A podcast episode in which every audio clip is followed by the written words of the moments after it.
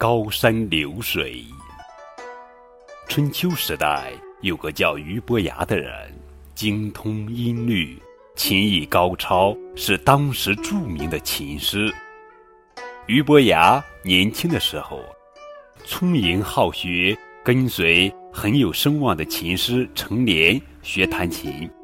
当时的琴是一种拨弦乐器，琴面上张着七根弦。所以又称七弦琴。虽然当时他的琴技达到了一定的水平，但他总觉得自己还不能出神入化地表现对各种事物的感受。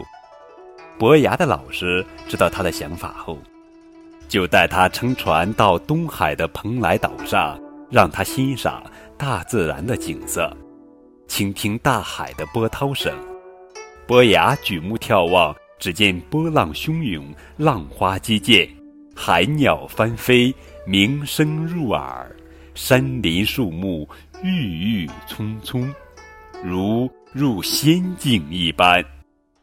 一种奇妙的感觉油然而生，耳边仿佛响起了大自然那和谐动听的音乐。他情不自禁地取琴弹奏。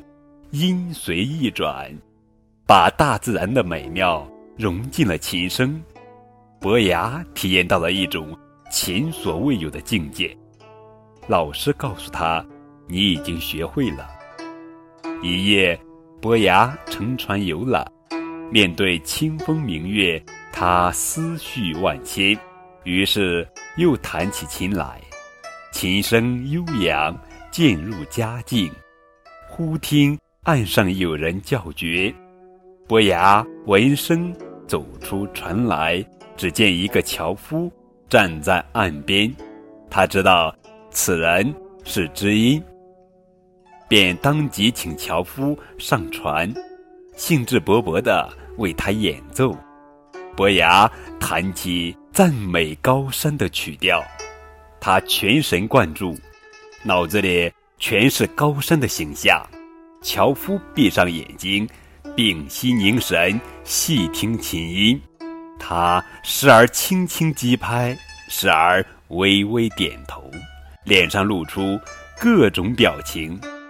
当伯牙弹完一个段落后，他赞叹说道：“真好，雄伟而庄重，好像高耸入云的泰山一样。”伯牙没有答话。继续弹下去，这时他脑子里全是流水的形象，和刚才弹的不同。